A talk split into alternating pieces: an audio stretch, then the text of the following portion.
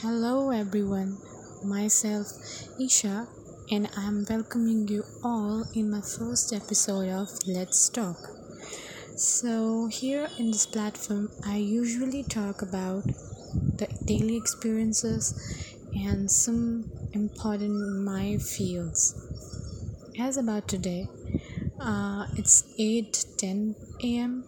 and uh, I'm so excited for sharing my beautiful experience of today morning to you all guys. As आप लोगों को लगता होगा ना ऐसा कि लाइक अगर किसी रूटीन को हम डेली बेसिस पे फॉलो करें तो कितना ब्यूटीफुल लगता है like it's becoming like a patch up day for everything right it's same for me as well I used to do uh, like planting and like I love gar- gardening a lot. Since I was a child, I just used to love it. But you don't, you know what? Due to like some busy schedule or I not matching at all, मैंने उस